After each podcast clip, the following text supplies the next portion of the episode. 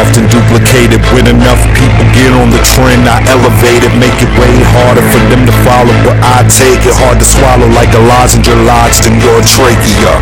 Goodness gracious, bruh, I can never make this up. So just take your stuff, rake it up, and take the bus. Never fake the funk, you painted skunks. You played enough, I'm lifting bars to outer space, so the weight is up.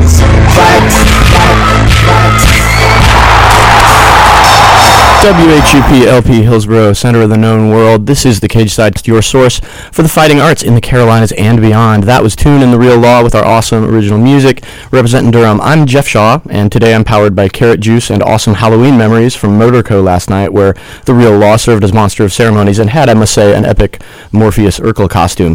With me, as always, Morpheus Urkel. Uh, Wow. With me, as always, is a man for whom every day is Halloween, Mr. Trevor Hayes. That's how I live. How are you doing today, Trevor? Uh, I'm recovering from my escapades last night, which I told myself I was not going to go out. And then my good friend Brad from Cage Side was like, no, get a beer in you, you're coming out. Next thing you know, the frat bro shark was out wandering. So, the, the frat bro shark costume never goes out of style. Thanks, No. Brad, for that. I appreciate your trashing my co-host. th- yeah. So we're coming to you live on 104.7 FM, streaming at whupfm.org, wherever fine internets are sold, and we're telling you the untold stories of martial arts in North Carolina and beyond to places like Peru and Russia. And today we have a special guest in studio that we're both really excited to talk to, uh, Mr. D'Juan Owens. Yeah, yeah. D'Juan, known as Dirty South, also known as the Predator down in Peru. That's the feather Predator. My apologies. My apologies. I'm going to brag on D'Juan for a second. D'Juan is one of the best MMA fighters North Carolina has produced. He's a veteran of the XFC, Inca Fighting Championships, Bull City Brawl locally, many, many more. He's going to be headlining the Odyssey Fights event in Richmond, Virginia, November 7th next weekend at the Greater Richmond Convention Center. That we think is going to be one of the last stepping stones to the big show for him. But he's also one of the most interesting guys you're going to meet in the martial arts or outside it. And we're going to talk to D'Juan about his experience as a competitive chess player, as a Marine, as an art aficionado, b-boy, and more. So we're going to talk about all manner of that, and we're looking forward to that.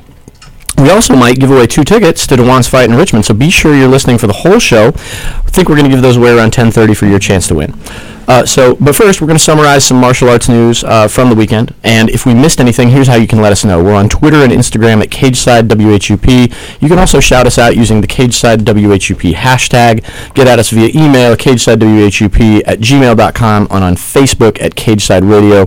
All of this information is on our show page at WHUPFM.org, too. So, a couple of things we're going to preview in, in terms of news. Uh, Trevor, the No-Gi World Championships of Are going to happen this weekend in Long Beach, California.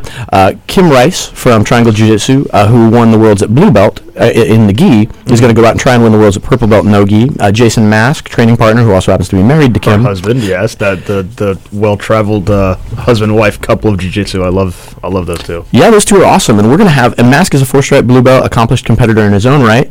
So those two are going to be competing. If you're competing at the Nogi Worlds and we left you out, let us know because we want to shout you out. Mask is going to call in next week and give us live updates. So if you're interested in Oh, how awesome. local Yeah. North Carolinian fighters are doing at the Nogi Worlds, give us a, uh, tune into the Concussion Cast next week. There's also a capoeira festival, which is going to be held uh, Thursday to, su- to Saturday, November 5th to November 7th. I want to talk to D'Juan later about his capoeira swag kick that he, I saw him use in one of his fights. But I'm really excited to get out and, and check that out. Uh, that's in the, it's in Charlotte, North Carolina, and there's going to be a bunch of mestres from Brazil, mestres from all over. So hopefully, I'm gonna I'm gonna talk to, to be able to talk to some of those cats. Uh, Trevor, do you have any news before I get to our big news of the day? I think there were roughly were there 18 UFC events held this week? I think so. Maybe I think there's something maybe like 19. that. No, I think yeah, there's something roughly 18 or 19 UFC events. They were all pretty undramatic. I think. Yeah, you know, it's like uh, th- this is Actually, no. This was a very. There was no fights this weekend, I believe. Yeah. This Were is there? I, I, the, the fact that we don't know tells Actually, us I really don't know because they hold fights every week. well, there are two. There are two reasons Trevor and I don't know. The first is that they've watered down a lot of the UFC cards lately, and the second is that local MMA is really where it's at. Local jiu-jitsu, local martial arts. And We're going to talk to D'Juan about that in about ten minutes. But first, um, the news segment. We're waiting on Guy Pendergrass to call in, and I want to talk about Guy's event that he's going to talk to us about for a second because that's coming in uh, uh, November seventh, and that's the Rollathon for Can- Cancer Research, at the Pendergrass Academy.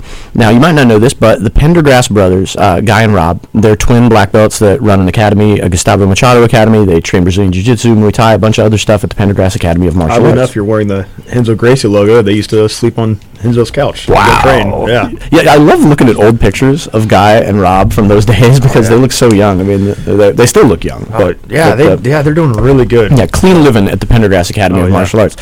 So, so those guys do a lot of charity stuff, and they used to do a, uh, a Pendergrass Classic uh, Jiu-Jitsu tournament in order to raise money for the George Pendergrass Foundation, named after their late father, uh, for leukemia research. And uh, but now, because they're not doing that anymore, they're going to do a 12-hour rollathon at the Pendergrass Academy, and uh, what that is is more or less a bunch of jiu-jitsu people show up and spar for 12 hours straight. So there's a couple different uh, exciting things about this event for me. The first is there's a lot of seminars from local black belts that are like mini seminars, like Seth Champ, who we've all trained with, uh, Roy Marsh. Uh, I think Jake Whitfield is teaching there as well. Uh, a bunch of other black belts. We'll have, we'll have when Guy calls in, we'll have him talk about uh, uh, what local black belts we can expect on, that car, you know, on that uh, on the, at that event. But also, you're gonna have a bunch of people, you and you pay a certain amount of money to charity. I've signed up, and I may or may not. I'm gonna make this call. Uh, maybe breaking news by the end of it. I might try to roll all 12 hours in, in a row. God, because why would you do that to yourself? because I'm deeply insane. It's the veganism. It makes you insane. It makes you insane. We have to get some steak in you, man. yeah, well, well, I tell you what, about, about six, I might be screaming for steak, but uh, probably not. Maybe like vegan steak, something Yeah. like that. Um, Um, tofu. yeah, vegan tofu. tofu. So uh, I tell you what. Well, what, how about this? So while we're waiting for Guy to call in, um, let let's. So, yeah. Oh, the other. So so uh, let me let me say a couple other things about the Pendergrass Foundation. Oh, here we are on the phone. So let me hit hit the button Right on time, guy. right on. time. Yeah, that's right at ten oh. Guy. Yes. Hey, welcome to the show. You're live on the air on the Cage Side Concussion Cast. Uh, Gustavo Machado and owner of Pendergrass Academy of Martial Arts, Guy Pendergrass. How are you this morning, Guy? Doing well. How about you guys? I'm great. We're all great. You're talking to me, Jeff Shaw, Trevor Hayes, and D'Juan Owens is in the studio too. So, Oh, sweet. so, so we wanted to talk. Yeah, thank you, thank you for calling in. We wanted to talk to you just for a brief minute about uh, about the rollathon this upcoming weekend. Can you uh, can you tell us a little bit about that? Yes, sir. Um, so the Rollathon is just our uh, fundraising efforts for this year. As you guys might know, we uh, we ran tournaments for about ten years uh, for the George Pendergrass Foundation, and our main effort with that is to raise money for um, cancer research, and ultimately the money go is donated to the Leukemia and Lymphoma Society in North Carolina, the Eastern chapter, so it kind of stays local. And so the Rollathon is just our, you know, like I said, our, our efforts to raise money this year. And uh, we're just in, you know, we're going to have a 12-hour Rollathon, just have guys come in and train, make a small donation, and we're going to have 10 local black belts, friends of ours, uh, come in and teach little mini seminars as part of the event. Yeah, we were talking a little bit before you came on about, about the black belts. Can you name some of the? I mean, I know Seth Champ's going to be there. I know uh, Roy Marsh is going to be there. What other local black belts uh, are, are you excited Uh, about? let's see, we got other guys. We got our uh, Billy Dally, excuse me, uh, Jason Colbrook. Uh, we've got um, uh, Jason Jetton out in uh, Wilmington that's coming down. Uh, we got Brian Miller coming in. Myself and my brother, of course, going to teach a little bit towards the end of the rollathon. Um, man, it's going, I'm drawing a blank now. Oh, um, a good friend of mine, Frank Mullis, is coming up from Georgia. He's going to teach a little bit for us, and um, I think I think that's it. Um, hope I didn't miss anybody. Oh yeah, no worries. No, we're, we're all really excited about that, and uh, and you know, as you know, I'm, I'm registered, and I'm looking forward to rolling as well. I'm sure that uh, after you teach, I'll be able to get in some rolls with you. Uh, Yep. do, do you have a favorite? so oh, we also, um, I'm sorry, we have uh, Jake Whitfield coming up from Green uh, yeah, J- yeah, Jake Whitfield. We, we're going to talk to D'Juan a little bit about training with Jake Whitfield as well. He's a guy who's well respected for his jiu-jitsu and for his MMA prowess as well. Um, so this is so. How many years did you all do the tournament and the uh, the, the the tournaments that raised money for cancer research? Yes, um, it started in 2004, and they ran up until last year, And so you did. uh, 2014. So yeah, we did 10 years of them. And do you have do you, do you have any idea about uh, how much money that raised, or about uh, what kind? Do you have a Oh, fundraising I think we raised a little over 50,000. Oh wow, Wow. fifty thousand dollars for cancer research. That's excellent. Yeah, and it started off really. The tournament started off really small. I think our first tournament that we had, uh, I think we had a grand total of about 70 competitors, Mm. and that was all done manually. You know, no computers, just hand-drawn brackets and volunteers. And uh, how many? Uh, so you, you started with seventy competitors. Uh, do you know how many? Uh, how many you had toward the end? Like hundreds, right? For the foundation tournament, you know, um, we had probably roughly 200. Oh, wow. I think was on the, you know one of our better because we were doing um, at first when we started doing the tournament, they were just once a year, uh, and they were just gi only. and then as you know tournaments got to be a little, uh, you know more prevalent in the area, you know you started seeing more of the gi and no gi both you know events. Um, so then we decided to go where we did one gi event and then one no gi event, you know, within the same year. Um, and then we just found that the um, the no gi, you know, divisions were a little more prevalent. Um, so then we started running them together. I think in the last year or two. Um, so you know, as we did those, the numbers started picking up a little bit. Excellent. And how? Uh, so, d- how- do you know how many people you have pre-registered for the rollathon? Uh, I don't. I'm sorry. I'm, not, I'm, I'm expecting. I mean, we're expecting well over a hundred people. Yeah, and Um, I, not all those are pre-registered, but yeah, that's you know just you know through talking to people, you know, uh, with our Facebook event, with the number of people that are you know coming, maybe coming, you know, just based on uh, talks I've had with different people. cool. Well, for anyone that, that's Yeah. just hearing this for the first time, how can people register and how can people donate? Okay, it's kind of the thing. There's really no registration process. You can you can either a go to our Facebook event page, um, which it really doesn't have a special um, uh, event title. Like it's if you search for Rollathon North Carolina, it should show up on Facebook as the event. And on that event page, there's a I think it's called tickets available. Uh, if you click on that, that'll ultimately take you to PayPal. And we just set it up so that you can, you know, you can donate any any amount, or you can show up the day of and um, just make a, a small donation then. Cool, and that's how I, I registered through PayPal through that Facebook uh, event page. So we'll, we're going to share that Facebook event page on the Cage Side Concussion Cast Facebook page. So anybody who's listening, go to our page and you can donate through there. Even if you can't come out and roll, uh, donate to this great cause. And like Guy said, if you uh, if you just want if you, if you don't want to pre-register, just show up with some cash, uh, donate to a great cause, and get in some great rolls with your friends. Uh, Guy, any, anything we haven't asked about that you want to say about the uh, about the rollathon? Um, no, just uh, if you're if you're planning on coming out that day, um, just you know, just keep in mind we're expecting a lot of people to kind of minimize the amount of stuff you bring in because there's a limited amount of uh, space. Um, you know, we want to encourage everybody to come out. Uh, we are going to have um, uh, Bryce Mahoney the day of. Uh, he's going to be doing acai bowls and I think cold pressed coffee. We'll have some other food on site. Uh, Cape Side Fight Company, Toro BJJ, they're going to be donating 50 shirts that they're going to make up specific for this event. Um, so we're going to sell those, I think, for 10 bucks. That's going to go towards the foundation also. Um, so, you know, thanks to Cape Side for sponsoring us, and um, just looking forward to the event. We're all looking forward to the event. I'm, I'm not just coming for the acai bowls, but I will be coming for the acai bowls. So, Guy, thanks so much for taking. to the cold press. Yeah. Yeah, no, I, I bet you'll need it after after all the work you're putting in on this. Well, we want to. Uh, right? well, thanks a lot, man, for doing so- for putting together such a great event for charity. We're really excited to excited to learn from these black belts and excited to help uh, raise money for a great cause. So, thanks for taking time on your Sunday morning to call in, Guy. no, no, uh, no problem, man. It was my pleasure. All right. You guys have a good day. You too. Take care. All right, thanks. Bye.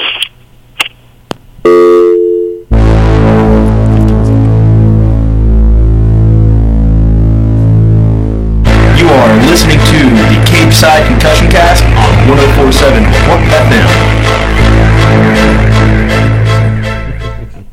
All right, guys, we're back with D'Juan Owens, and thanks to Guy Pendergrass for calling in. Definitely go out and check that event.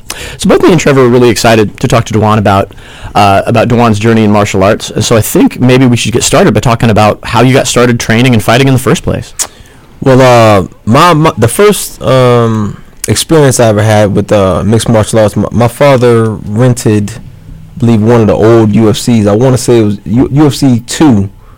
I believe it was a, a local video store, video etc. I think that's what it was called, video Yeah, etc. the, the old VHS. Right, right. So, uh, you know, him and a buddy of his would, would rent these, and then you know, double tape. You know, you got two VCRs, and, and I and I just couldn't. right, I was a kid. I just couldn't understand. I, I remember the first time I saw uh, Royce fight. Yeah. he was fighting uh, Jason DeLucia. Mm-hmm. Who is uh you know um, now you know I understand uh, M- MMA fighter a kung fu practitioner He ended up Jason. He ended up going on to have like fifty something. Oh, yeah, oh, yeah. man. He yeah yeah. Yeah, he, he put some work in, but at that point, I just remember I, I was very young. In the previews, they they showed a kung fu guy doing all these strikes, and then a smaller guy twisting people up. Yeah. So of course I'm like, oh my god, it's you know the kung fu dude. The kung fu dude is definitely gonna win. He's gonna smash this guy. So uh, that was that was my, and of course you know we, we know how that went. Yeah. Always just you know broke his arm off them down there. That was um my first time seeing MMA, and then um after that MMA, like most people, it kind of just faded. A little bit when it went underground, got Yeah. banned, things like that. I didn't get reintroduced into MMA until about 2005. I was in the Marine Corps. I was stationed on Camp Lejeune, and uh, the first season of The Ultimate Fighter came out, and um, I just remember coming home from work, chilling in the barracks with my roommate, and uh, us watching the show, and the show was pretty interesting. And I, I- it was like, man, this is this is great. And I remember thinking, uh, you know, that oh, I could do that, we could do that. Of course, it's you know, it's false and about like you have no clue what you're getting into, but like, I could do that. So I always told myself. Uh, you know, I would start eventually. So then, um, when my contract was up, I moved to North Carolina. Found, you know, started getting, started getting bigger because I didn't those mandatory PT sessions, and then, uh, you know, found a local gym. Yeah. That's how I started. I, I need to go back and find your old uh, Circle of Fury. Oh my the, the- goodness, the, man. picture, the picture I you sent for that. I think you're rocking like some kind of like like a flak jacket, or like you have some kind of like. Who- you had the most ridiculous I can't. picture for your profile for that. I can't imagine, man. Dude, it was absurd. I remember just looking over it and I was like, I don't know who this guy. That's actually, and, and I were there actually at your first fight, and uh, it's such a small world how that stuff turns out. Mm-hmm. And then you guys are now training partners, and My my brother. yeah, man, it's, it's a small world. Yeah, so, so right now you're training out of the MMA Institute. Yeah, and primarily I'm tra- I'm training out of the MMA Institute. You go ahead. No, training out of the MMA Institute, Richmond, Virginia, and Yeah. also fighting under with Triangle Jiu-Jitsu during. Right, right, right. When I when I um, after my pro debut, uh, well, first, all right. Let me tell you guys. James Hoggaboom, Boomer, this is the owner operator of uh, CEO of KSI MMA and um, you know Toro BJJ, Toro BJJ. Uh, Boomer's always been in my corner since the beginning. So he, I trained at a gym, Danny Daniels Fitness Studio, and Danny is a, a he was a good fighter. He's a well-rounded fighter, but he was teaching what I guess now what we would call anti-jiu-jitsu, how to deal with jiu-jitsu guys. But he had primarily come from a striking background, and he had taught a you know a grappling style, the Shamrock fighting system, which for that time was good. But the game, it, it, the game, the game evolves a lot, and uh, Ken, Ken, turn away from the mic. Ken Shamrock, as we know, he, yeah. he's an athlete. He's Yeah. a ridiculous athlete. So some of the things may not have been the most technical. So Boomer always told me, "Listen, man, come to Triangle. You got to get this jujitsu. You got to get this jujitsu." So after my pro debut, uh, I lost a decision to uh, Jason Quast, the guy that I was supposed to fight, another amateur who was also making his pro debut. Ano- Another amateur who was also making his pro debut. Charlie Vivas, I'm just gonna, you know, I ain't put no points. I'm gonna say his name. He backed out on me like the week of the Oh, fight. yeah, so right. I wound up fighting Quast, who I, I wasn't even a blue belt, and Quast was a brown belt at the time. So lost the decision to. Um, and then Boomer said, "Listen, man, you gotta, you're gonna get serious about this. You gotta come to Triangle Jiu-Jitsu." Started training Triangle Jiu-Jitsu, and uh, that really took my Jiu-Jitsu to the next level, and my, my outlook on fighting changed. That worked for the first half of my career. I call it like baby pro phase, because there's, there's levels to everything. A lot of people, you know, I see people they talk about, "Oh, I fight, I this or that." There's levels to amateur MMA. You got baby amateurs, decent amateurs, good amateurs. Then you got baby pros, decent pros, mid-level pros, pros on the cusp of the UFC. UFC debut-ish pros, mid-level pro, uh, mid-level UFC guys, contenders, then the best in the world. So there's so many levels that people just have. I mean, people really got to understand. Like there's People don't grasp. right. Yeah, There's, there's so, many people that they're about to have their first amateur fight, and they think they're the best in the world. Oh, right. And they don't. They Right. haven't. They're just ignorant. and They haven't been out. like yet. the, They're not well traveled. The and- gap yeah. between the best in the world and just uh, oh wow, it's Yeah, it's it's it's mind boggling. Yeah, Right. So um so at that point in my my uh, development, triangle was was excellent. But as I got more into it, I started understanding that.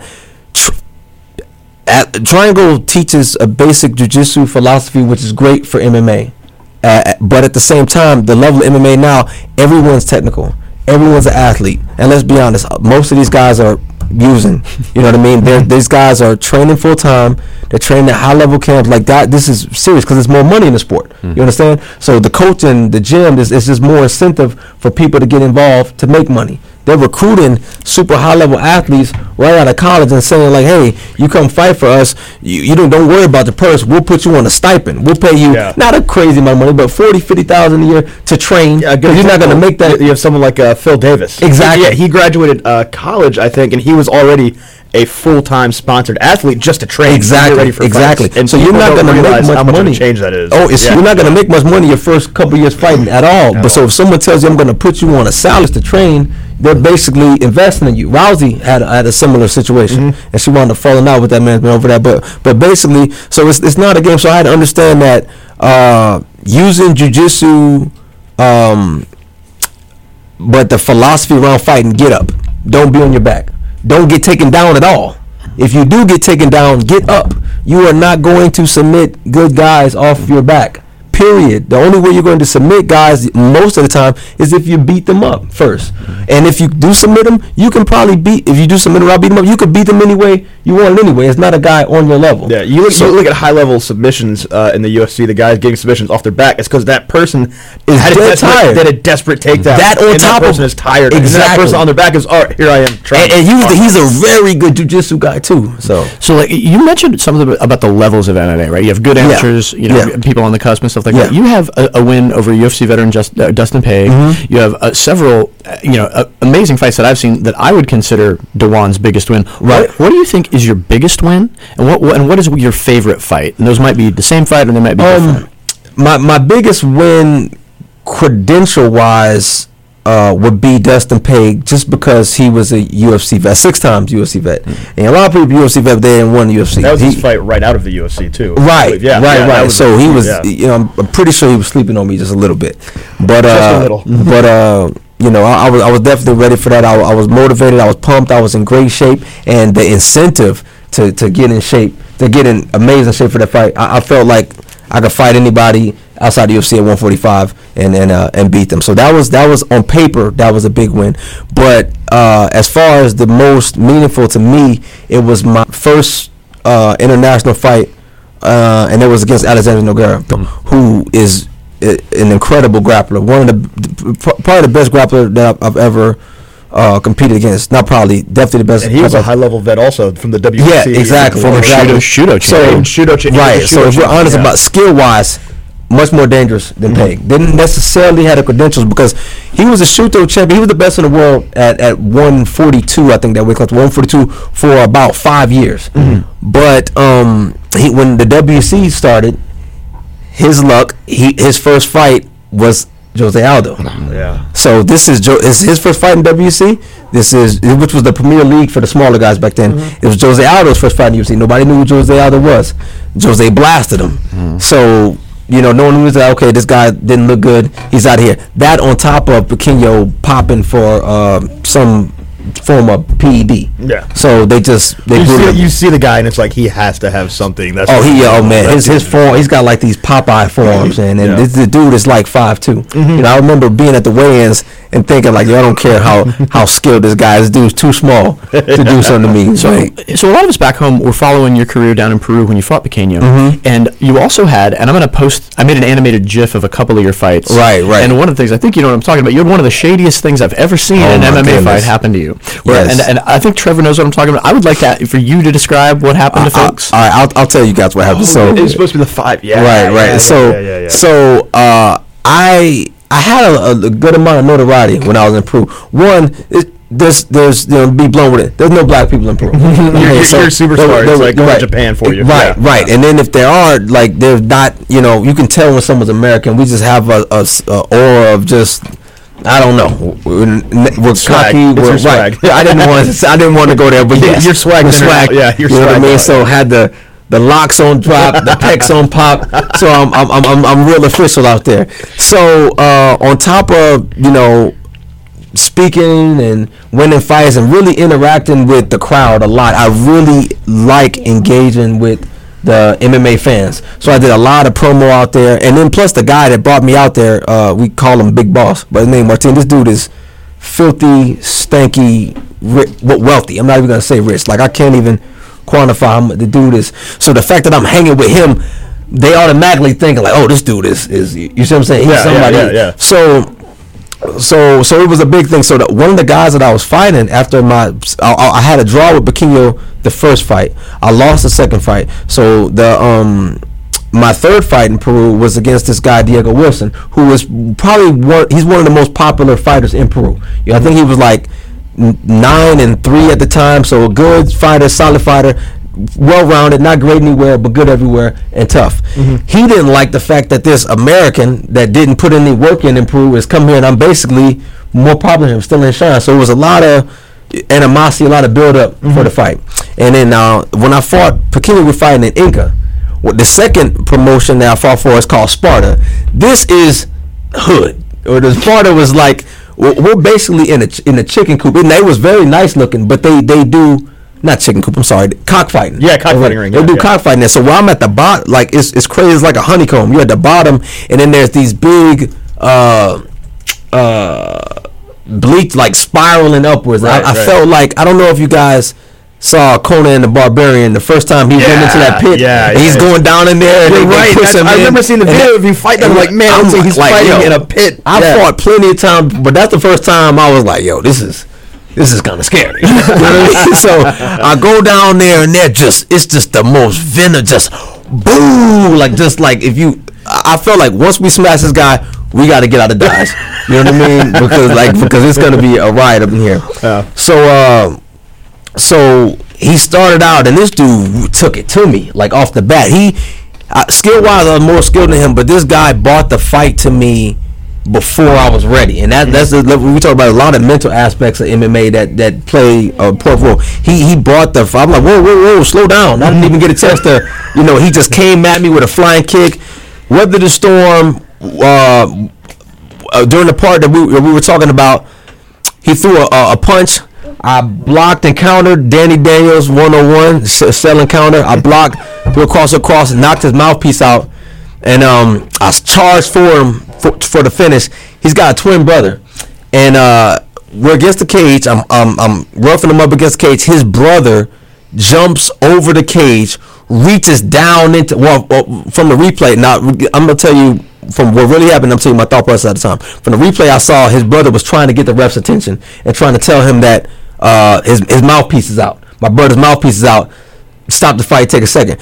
But we know the ref doesn't stop the fight until there's a lull in the action. Period. Mm-hmm. Period, yeah. So whatever, you know, he was feeling that brotherly love instinct, whatever. So he so f- he jumps in, and I feel someone outside of the cage grabbing me, like pulling my head, and I'm, and I'm thinking in my mind, am, am I tripping? Is this is this really happening?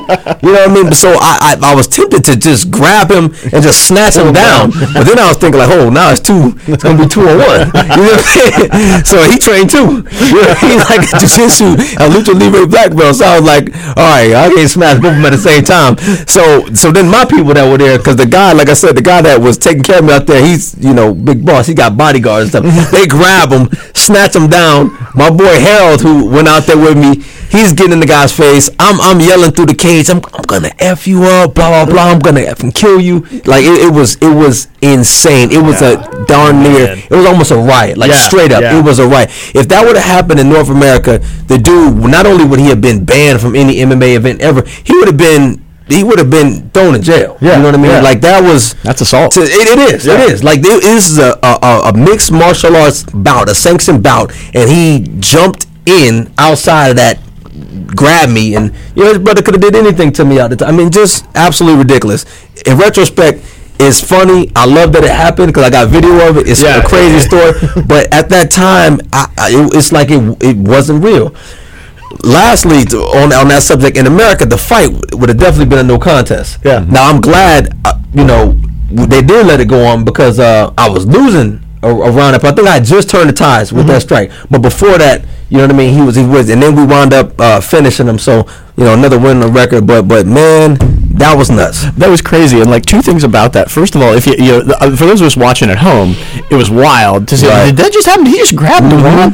And uh, I, so I made an animated GIF of this, and I, the name of the GIF, which I've just posted to our Facebook page, uh, Cage Side Radio, and to our Twitter account, Cage Side WHUP. So if you want to see what D'Juan's talking about, you can go to our social media, and you can actually see this cat jump over the cage and grab D'Juan. And the name of this file that I created is D'Juan Jimmy Hart GIF because it was like a pro wrestling thing, right? Where like the manager jumps in and it's like, oh no, There- There's nothing we can say that can do it justice. You guys have gotta gotta watch this. It's absolutely is something off a movie. Yeah, it was pretty shocking. And so now, I mean, I think so. We're, we're gonna in, in about five minutes. I think we're gonna give away tickets to D'Juan's upcoming fight, and we'll get your daughters on the air here at some Oh, point cool. too. She- who she's- who she's on it now. Oh yeah, do you want do you want to eh, do you want to do you want to say hi? You wanna say something now, baby? I'm I'm scared. It's okay, baby. Go ahead. I'm, I'm scared too. Wait, Just what- what's your name? Okay. Oh, oh, we, we being a little shy today. All right, we're gonna we're, we're gonna try to get D'Juan's au- daughters on the air here in a second. But uh, oh, do we, do we have? Uh, b- uh, my oldest, my oldest uh, daughter Jada's gonna talk. Say something, baby. Hi, my name is Jada and I'm in fourth grade. Okay. Aw. Okay. What's your favorite thing to do? Dance and mixed martial arts. Okay. You gonna? What's Daddy gonna do on Saturday when we go to Virginia? Show who's boss. Yeah, my babies know. I, I let him come to all the fights. Jada, can you do me one favor? Can you come to the mic and say something for me? Can you say you are listening to the Cage Side Concussion Cast on? You are listening to the K-Side Concussion Cast. Oh, that was good, baby. thank you so much. We're gonna- say it, baby. Say you are listening to the K Side Concussion Cat. This is my youngest daughter, Lucy Ari. Minnie. Okay, say your name, baby. Hello, my name is Ari and I'm in first grade. Okay. And Ari, can Ari, can you say you're listening to the Cage Side Concussion Cast? I am listening to the K-Side Concussion Cast. Good job, Uh. There you go. Excellent Yeah, work, I- I love these you. For, for anyone that knows D'Juan or is trained with D'Juan, you know that his daughters will tag along to his training sessions. They cheer him on during sparring and rolling, and it is the coolest thing to see that that family interaction when they go to fights together. They come to training with them. It is just the coolest thing in the world. I think the cuteness factor of the Cage Side Concussion Cast just uh, increased by Oh, about thousand so percent. much, So, so before we before we go to our first break, uh, um, which will probably be our only break, honestly, um, we're going to give away some tickets to D'Juan's fight. So be ready to call in. We'll give you the number in a second. But let's preview this fight. November seventh, uh, Odyssey fights. You're the main event. Uh, let's talk about this upcoming fight. Your opponent, your game plan. How's preparation I've, going? I've really been uh, on this grind now where I'm trying to be the most efficient fighter possible. Uh, anyone who knows me, I, I'm, an, I'm an artist. You know, I, I actually, not just in the cage, I, I love in, in all forms, whether it's, you know, traditional sense, music, dance. And uh, I like, the, I love the aesthetics of, uh, of martial arts. Every time I fight, I, I always want to put on a show. I mean, a lot of people say that, but I really want to create I want to do magical stuff in the cage, you know. I, but I, obviously, winning is priority. But the more skilled I am, the more exciting I can be. So, um, but at the same time, now I'm to the point where again, efficiency is priority. And if you are efficient, it's going to be beautiful. So I've been lately. Uh, the last two fights we won by submission. Uh, I think uh, the last one was an arm triangle, and before that it was a um, a, uh, a von Flue choke. So I would love to win by you know some obscure submission, a Peruvian necktie or calf slicer. But wherever the fight goes, um, you know I'm, I'm I'm gonna dominate him. My opponent Myron Baker. He's a decent fighter. He's um he's a, he's in he's in great shape. A really good size uh, 45er. Um, he uh he's decent everywhere, but not great anywhere. I'm, I feel like I'm better. I'm, I'm better in every aspect of MMA. And um, as far as a heart, we're just we're cut from a different cloth. Like this guy, like I said, he's he's okay, but I, I don't. I've seen him bend. I've seen him. I don't, I don't fold. I don't bend. As long as I'm coherent, I'm always gonna be fighting. Uh, I'm always gonna. I'm always gonna be in the fight. Um, it's November 7th, Odyssey Fights. We're the main event. Come check us out. It's in Richmond. Um, like you said, my man Jeff is going to give out two tickets. So, guys, come watch me put on the show. Come watch me represent. I feel like we're just knocking on the door to, to the big show. But the thing about getting to the, the UFC is got to be consistent. I've I've won three, lost one. I've done. Now it's just we string them together. Yeah, and, and like we'll, uh, oh sorry, uh, and I'm really excited actually for first to talk to you in the next segment about art and how your connection, like the connection art has to martial arts, the connection dance has to martial arts and stuff like that. But before that, let's give away some tickets. Yeah. Uh, let's give away some tickets. So go watch D'Juan, folks. I'm going to ask a trivia question, uh, and you know D'Juan mentioned Toro BJJ, one of his sponsors. I designed some gear for Toro BJJ, and many of you know I made a rash guard inspired by Prince, the Purple Rain rash guard.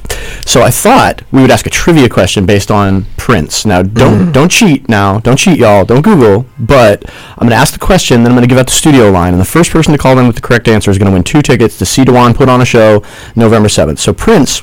When he would write, are you a Prince fan, D'Juan? Huge Prince fan. That's excellent. That's like maybe maybe D'Juan knows the answer to the question just keeps the tickets. No, I, I, he, he wouldn't do that. He wouldn't do that to, to the fans. Uh, But so Prince, when he would write for other people, he would sometimes use aliases. You know, and so he wrote a song for Sheena Easton in 1984 when I was 10 years old. Uh, w- wow, I'm old. And he wrote a song for the song, or he wrote the song "Sugar Walls" by Sheena Easton. And my question for you: What was Prince's alias that he used for the writing credit on the song Sugar Walls? Call us at 919 296 1169 if you know the answer.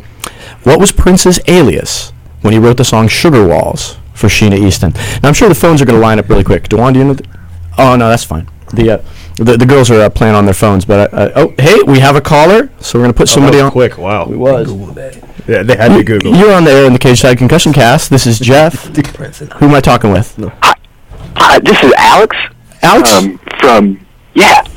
Um, I'm pretty sure the answer would be Alexander Nevermind. Is that right? That is actually the answer, and shockingly, okay. So this is crazy. Someone texted me the answer, I- I- and, and- but Alex just got in under the under the. Bu- like I'm shocked that two people knew the answer that quickly. What was the time? The- on the- that? What was the I, I don't know. We're gonna have to check the timestamp. I'm gonna go with because the instructions were to call and not to text. Just gonna have to go with Alex the caller. So Alex, uh, hang uh, uh, uh, Alex, hang on the line. We're gonna. You've just won two tickets to see D'Juan put on a show. That's right. D'Juan is excited. You are excited. Ho- hold on the line. I'm gonna. I'm gonna. I'm gonna. I'm gonna talk to you off the air. All right, buddy. Congratulations.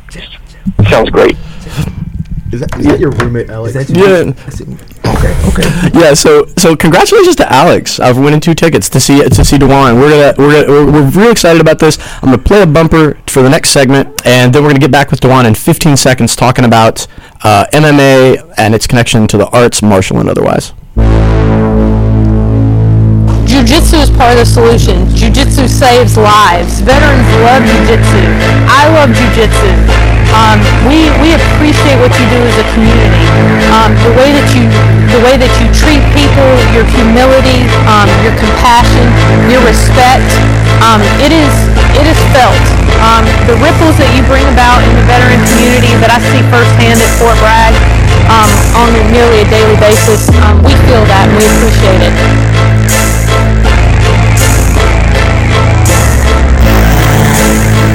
It's the Cage Side Concussion Cast on WHUPFM.org. We are back on the Cage Side Concussion Cast every Sunday, 10 to 11 a.m. here, uh, streaming live at WHUPFM.org. We are also available at 104.7 if you can pick up our signal near Hillsborough. If you miss the show, or if you're just joining us for the first time and you want to hear D'Juan talk about getting shadily attacked in a, in a pit in, In a pit Peru. Is- which is a crazy story and was even crazier for those of us watching live at home. If you want to check out any of that stuff, if you're just joining us, you can. Uh, all of these shows are archived on our website at whupfm.org, so you can go and download them afterwards. Should be up about five minutes after we go off the air. So we got about 20 more minutes with D'Juan, and I really want to start talking about your connection to the other issue to martial arts. You're wearing the human chess shirt, the Toro Yes, BJJ human chess shirt, and you were an outstanding chess player that got a scholarship to play chess, and are still, you know, a pretty high, highly rated player. Can you talk about your chess journey and whether you still play regularly? Yeah, chess chess was my life at one point. I, I was um I was very very serious about chess. Uh, I to be hundred percent honest about it. Once I once I realized that I couldn't compete at the highest level of chess, then I just wasn't interested. I, I kind of got, got burned out. I didn't start playing chess until I was uh in middle school. I think I I think I was in ISS one day in school suspension and and there was a substitute like well of course we had we had one person who was just the the ISS guy. He was gone. Sub came in and uh, she was like, "Well, you know what, you guys, you can't talk, you can't do this, but you're allowed to play chess." So I think I had ISS for like three days in a row. So as with you know middle school boys, it, no matter what it is, it's gonna be competitive. Right. So before that, chess was just something that nerds did to, to me because you know Yeah. I'm still a kid trying to fit into that stereotypical box of what you know defines masculinity. So I'm just you know, so um, but I got smashed by this kid the first day, and I, it, re- it really frustrated me. It really frustrated me because I beat everyone else. One kid smashed me, so I went to a library that night. And I looked up. Um, I was trying to look up Bobby Fish. He's only guy I heard of that play chess. Found a book about a, another master who you know was amazing, Paul Morphy read the book it, it motivated me then i found another book about chess puzzles i learned like two basic very basic at this point i understand chess traps so i use those chess traps smash the kid in a few moves and after that uh, that, that that began my interest in chess over time it just grew and grew i actually had a scholarship to duke for chess but the problem with that was it was only for two semesters Ah, You see what I'm Oh, saying? that's yeah. Was That was my question because I Yeah, remember was- hearing about that. You had, the, you had the scholarship, but in that then you don't yeah, chess isn't a big. It is, you know, it's not. It's not basketball. It's not. It's not a lot of money chess. It was only for two semesters, so I didn't want to put uh, my family anyone through that to to, that to feel not only the guilt but to feel like we need to create some way where you can keep doing this. So uh, I actually graduated high school when I was 16. So uh, two months after, three months after my uh, 17th birthday, I went into the delayed entry program in the, in the Marine Corps. My mom had to actually sign for me to uh, go into the Marine Corps because I was that young. So I played. Um, I was going to try out for the uh, the camp the uh, Marine Corps chess team. But I had not Marine been Corps in. has a long- chess They, they do have a chess team. They do have a chess team. That's But I had not been uh, enlisted long enough. I think you- at that point, I think you had to be in two years or something like that, or maybe you had to be a sergeant or a corporal. I don't remember what the stipulation was, but you, some reason I didn't try out there. But they had tournaments on base, so I won every tournament I entered. The best tournament that I had, I was I was uh, on what we call a MEU, which is a, a military expeditionary unit, where you're on a Navy ship, and the ship is so big. We could be on a ship right now. Like the ship is so big, you don't even know you're on water. It's in, insane. It's a carrier. It's like a moving island. Yeah, they're they're insane to be on. You don't even know where you're at. Exactly. Yeah, so yeah. my, my fondest chess memory was uh you know they had a tournament and it was it was ship wide so it was officers or enlisted. So the that one of the good the best uh, chess players on the team on the uh, on the ship was a uh, was a uh, was a rear admiral. You know he's, he's an officer, navy mm-hmm. navy officer, high ranking. Yeah. So so after all these brackets and stuff, it came down to us. So it was kind of like enlisted versus mm-hmm. officer. So all enlisted dudes like you guys understand. There's a lot of you know it's I don't know, I would say animosity toward like enlisted because it's like these guys are. You know, these. I don't know if anyone knows how the military works, but you, you go to school, you get your degree, then you, you become you come in as an officer. If you go in the military, you're in a total different ranking bracket, and sometimes it can be pretty frustrating when you got someone in their early 30s, late 20s. I was just jealous of the officers club when I Oh. was in. Oh yeah, I was just jealous about that. I was Yeah, like, they- they, they- they, they- that. What are you talking they were about? definitely living Yeah. two totally different Yeah, experiences. So, um, and it's not based off who's more efficient at their job, intelligence, things like that. But let's be honest, a lot of times when it comes to further education, opportunities and you know things going on in your life it deter you know a lot of us from running. A lot of people joining the military, especially enlisted, a lot meaning all, are from poor middle class backgrounds. You see what I'm saying? We're just trying to get out and do something, trying to be something. You know, not every officer, but a lot. You know, they you know kind of come from The upper- upper right, cut, right, uh, right, right. yeah. So that that carries over. You got a guy in his in his in his late twenties who's technically a higher rank than someone in their forties. That's kind of so. Anyway, not, not to go too much into that, but basically, uh, it was enlisted versus officer, and I was the you know champion of enlisted. So everyone was rooting for me. Long story short, we wound up smashing them, and I was the man. I got I got everything for free for the rest of the three months that I was that I was on the floor. So that was that was good. But uh. Um, after I got out the military and I realized I wasn't gonna compete, be able to compete at the highest level of chess because resources. You need money. You need tutors. You need to travel. You need to compete consistently to get what we call a norm. They have IM norm, international norm, master norm, and grandmaster norm. You have to compete frequently and beat high level guys to keep your ranks. And it, it takes a lot of money, a lot of time, a lot of everything. And I had a, you know, my oldest, my young daughter at the time, I had just got married, so it was just, it really wasn't, uh, wasn't feasible. But I still love chess. And if you or you know anybody who thinks they can see me at chess, I'm not gonna gamble with you. I don't, it's not fair, but I will. I would love to smash you online. Yeah, don't take that person, gamble. so. Don't one, do it. one of my favorite things that the stories that you told me is not just you playing chess with Jake Whitfield, but you playing online just to blow off steam, and a guy starts talking smack to you Oh about my like, well, I'm gonna find you and like. Mhm. yeah, we got some clowns, man. Jake, we used to play on uh, a website called Pogo all the time. Yeah, there's definitely some characters online, man. Well, let's talk about b-boying for a second. Oh Like, yes. you know, so when Yes. did you when did you get started dancing? What inspired you All about right, that? All right, let me quick, quick, quick, quick, quick background. I'm gonna try to keep this super quick. Guys, hip hop is my life. I love hip hop. Hip hop. When it comes to anybody interacts with me on Facebook, I really try to keep it strictly martial arts. I don't go. I try not to go into religion, politics, uh, a lot of things outside of MMA. The only reason I'm even on social media is for to promote MMA. But hip hop is my life. I love hip hop. One aspect of hip hop, one element of hip hop is b-boying. You got graffiti, you've got MCing, which what people call rapping, and you've got uh, you've got um, b-boying and, and DJing. B-boying is the dancing element of hip hop. It is one of the it is the only true original dance element of hip hop. A lot of things that we see on the radio here on the radio see now this guys this this is not real hip hop. It is um bastardized version. I'm, if you can't say, I'm sorry about that. Bastardized version of hip hop is corporate sponsored. It's not. It's, it's garbage. That is not hip hop's original intent. Uh, but anyway, uh, yeah. So b-boying, I, I always had a love for for b-boying. The first time I saw it, I think I saw someone doing windmills, which everyone's seen windmills, even if you don't know the name of it. That's when the guy is is spinning around in a circle, looks like he's propelling. First time I saw that, I was just like, this is incredible. This is amazing. It was on a movie called Beat Street.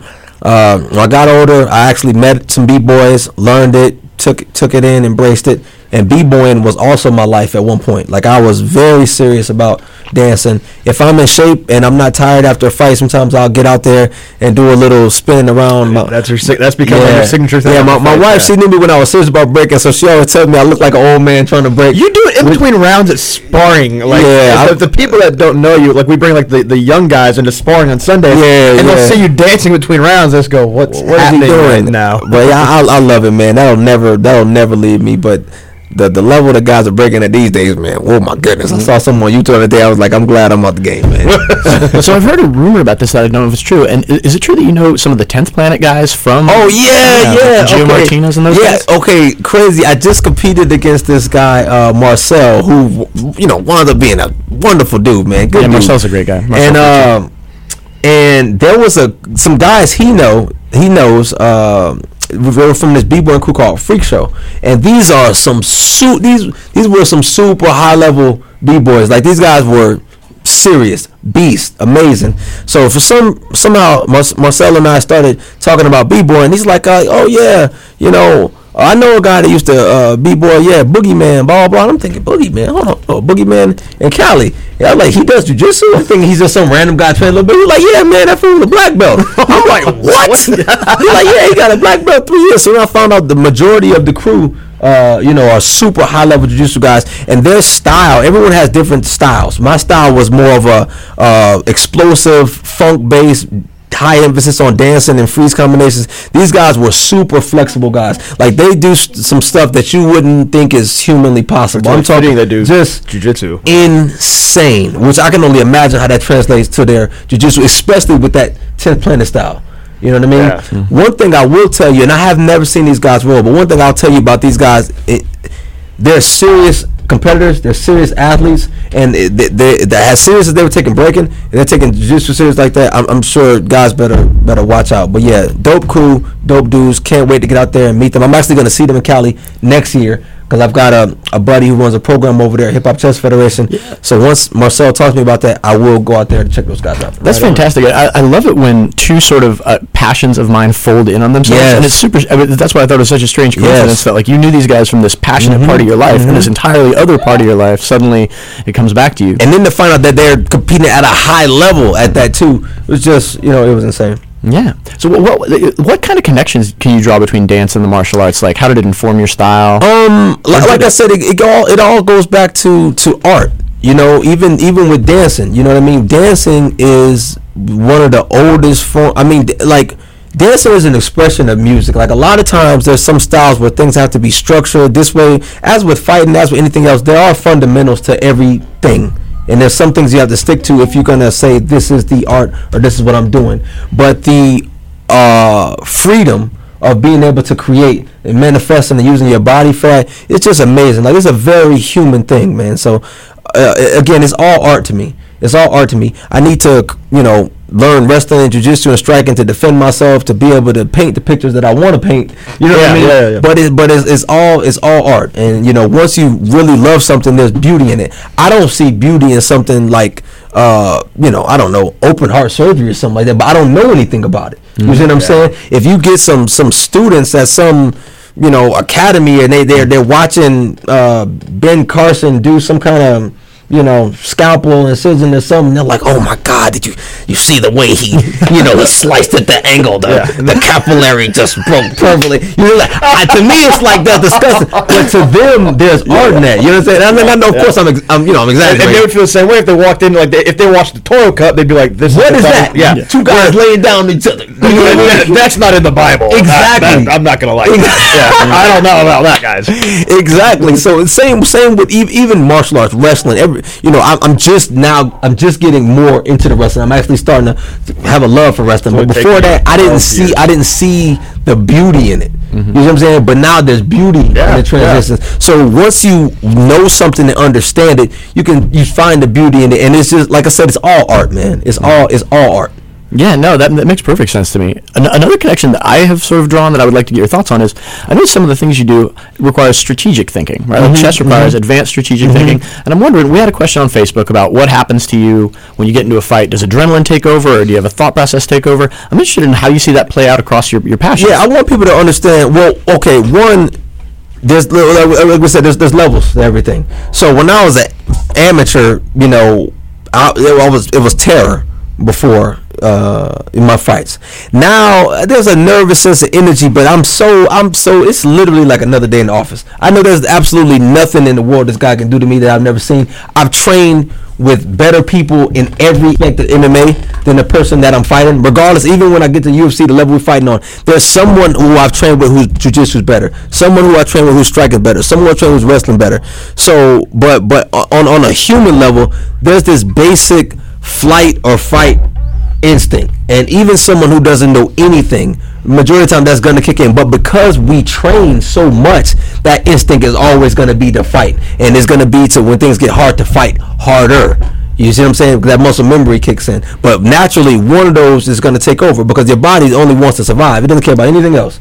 Surviving. Right. So, you know, if you train your body the way we train consistently, your body will say, okay, if I, the more skill I show, the, the, the better I react to this, the more likelihood I'm going to survive. Yeah. So that, that definitely kicks in. The adrenaline takes over.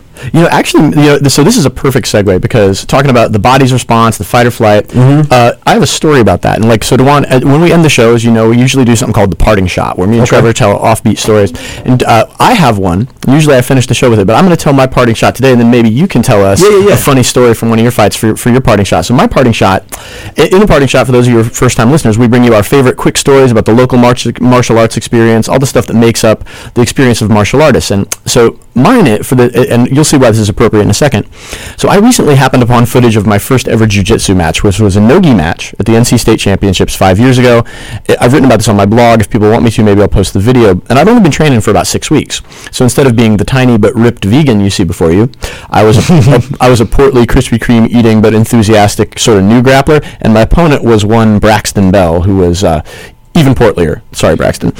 Now, now, now, now, this is one of the worst matches of all time. I mean, it's it's an it's an embarrassment to look back and see like, wow, it's like. It's, so why am I talking about one of the worst matches of all time? You might ask. Because well, one one reason is the one D'Juan just talked about, where the adrenaline response came over. Because I had this whole game plan where I'd shoot in for a single leg, I'd take him down, pass his guard, mount him, take his back, and choke. But no plan survives engagement with the enemy, and no plan survives gassing out 30 seconds into the match, which is what happened when the adrenaline dump happens.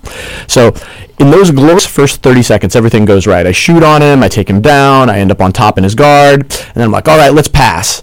And then I realize I'm wheezing like a man who's smoked for about 60 years and then tries Tuvan throat singing or something like that. So Braxton notices this, decides to take advantage, but he's just as tired as I am.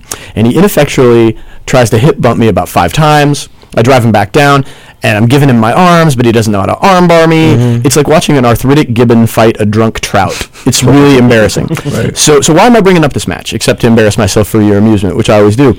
Because in Braxton's corner, coaching him was one Drew Culbreth, who has now won the world championships of jiu-jitsu eight times, one of the most accomplished jiu-jitsu competitors in North Carolina. He's coaching Braxton, and in my corner, it's one of the best MMA fighters that North Carolina has ever produced, Mr. D'Juan Owens. You, two of the best guys coaching two of, at that time, the worst, guys. And you can, I don't know if you remember this, D'Juan, but I think I do remember. You remember- that what was that? Greensboro. it was Greensboro. I do remember that match. Yeah, yeah, and you remember, like, basically, D'Juan at first is giving me really uh, good technical advice, and then about two minutes in, he just gets frustrated and is like, just drive him back down. And, like, and it's like four minutes of Braxton trying to I hit hope I didn't say just. no, you didn't say just, but like you did repeat drive him back down because you figured, well, that's probably the only thing this guy is gonna is gonna respond. Uh, he's gonna respond to. It's like you know, I could give you intricate technical, you know, details and stuff, but you know, I'll just drive the guy back down. Oh, that's important. Yeah. T- communicating with the guy, just going. No, for sure, for sure.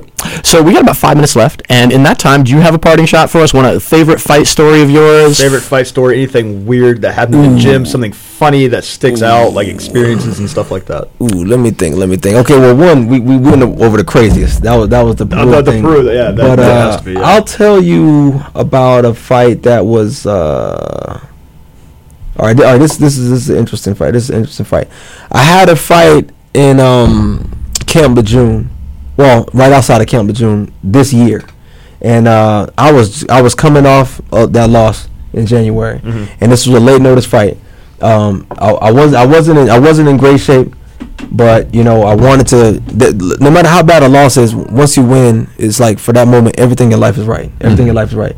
And I wanted to win, and I, I knew I could make the weight. It was at 55, so I went there, and uh, this is my first time being back, you know, around base Right. so long. So when this guy said like, "Oh, you know, uh, coming out of Camp Lejeune, Devon Owens," and and just the eruption from the crowd, you know what I mean? It, it, it felt so good, man. I can't I can't explain how, how, how good it felt, man. But I had a little personal vendetta over this guy because I, I missed weight by like 0.3 pounds. I did wind up getting it off, but something about the kid's demeanor. He looked at me. He didn't even look at me. I'm sorry. He looked at the commissioner. He's like, "Nah, he got to cut that. Yeah, that fool got to cut that." and then he walks off. And I remember thinking, this little. So so I so I told myself before the fight, you know what? I get around his neck, I'm gonna hold his choke. I'm gonna hold. I'm hold it for extra extra two seconds. Nothing crazy. But then you know during the fight, I wound up von fluing him, and and you know I I, I let him go. You know I let it go. And uh, you know it just really had me thinking about you know how our nature, like our, our nature, it naturally kicks in when when when the time is right to do you know whatever you want to do, and um, this is this this is what I, this is what I think about it as. Whenever it comes to anything that we're doing, as long as you're being the best person that you can be, striving, doing what you could do, every everything is going to be good, man. And also, real quick, Farley, uh, platforms. You know, I really want to use MMA and get to where I want to be to, to use it as a platform to fight for and empower everything that I want to do. So, guys, anything that you're doing, the same way uh, we talked about Rob and, and, and Guy using this platform to create this money for research, or Boomer recently with the uh, Toro Cup getting the money to Mission 22. That's one thing I love about the scene. But everybody in general, any way you can help anyone who's not position you're in, use your platform to help, use your skills to help, because that's that's what we should all strive to be doing. Period. It does. It, there's literally nothing else in the world more important than that. And that is the perfect parting shot. D'Juan Owens is. Uh, yep, D'Juan, thank you so much for coming in. This Yep. was awesome. One of my favorite guys. We're in a promo of the fight. One, Oh, can I give a shout out real quick? Absolutely. Shout- how long that? Two, minute, two minute shout okay, out. Okay, big fat shout out to K Side MMA. Uh, check them out for all your uh, MMA gear and apparel. Shout out to Toro BJJ. Big fat shout out to Triangle Jiu Jitsu. This is the best jiu jitsu school in the area. Seth Shamp, Jake Whitfield. Um, obviously my man James Hoggebone Boomer. Shout out to Hip Hop Chess Federation. Shout out to MMA Institute to help me get my wrestling tight, my overall MMA tight. Shout out to everyone in my life striving and grinding with me and just you know. Let's just try to, you know, keep striving to be the best humans that we could be. Words to live by from D'Juan and Trevor, uh, uh, I you- feel like we could have you back on here because there's just so Any- much. that you have to anytime. do. There's so To much I didn't cover. There's. I, I keep okay. thinking all these times we've worked out together. I'm like, man, there's so much. well, I tell you what. How about this? You go get that W in Richmond. We'll go watch, and we'll have you on to celebrate the win. There it is. There I got to talk about Triangle too, because I, I did not jump back in there and talk about all the good. I talked about some other. So yeah, No, that's fine. We would, we would, I think we would love to have you back, and I think after after listening, I think pretty much all the listeners would love to have D'Juan Owens There- back there's on. just- I'm just sitting back listening. I'm like, man, I forget just how much. I chopped off a whole lot. I chopped off so much. much. yeah, yeah. Jeff's giving me the look, guys. Look at the clock. We got to go. We love you. we love you all. Thank you so much. Uh, check it if, if you missed part of the show. It'll be on at whupfm.org in just about five minutes after the show goes off the air. I want to thank D'Juan Owens. D'Juan is fighting November seventh. The main event, Odyssey fights Richmond, Virginia. Gonna put on a show. Go get your tickets. Go get your tickets, and uh, we'll have D'Juan back on after he after he puts on a show and for the win. Want to say goodbye, Trevor? I wasn't even here today. It feels like Halloween one last. The- night. we, we gave the people what they wanted, Yeah. which is more D'Juan Owens. Yeah. Thanks again to D'Juan Owens for coming in. Thanks to Guy Pendergrass for calling in. Thanks to you for listening, everyone. And we're going to let Tune and the Real Law play us out.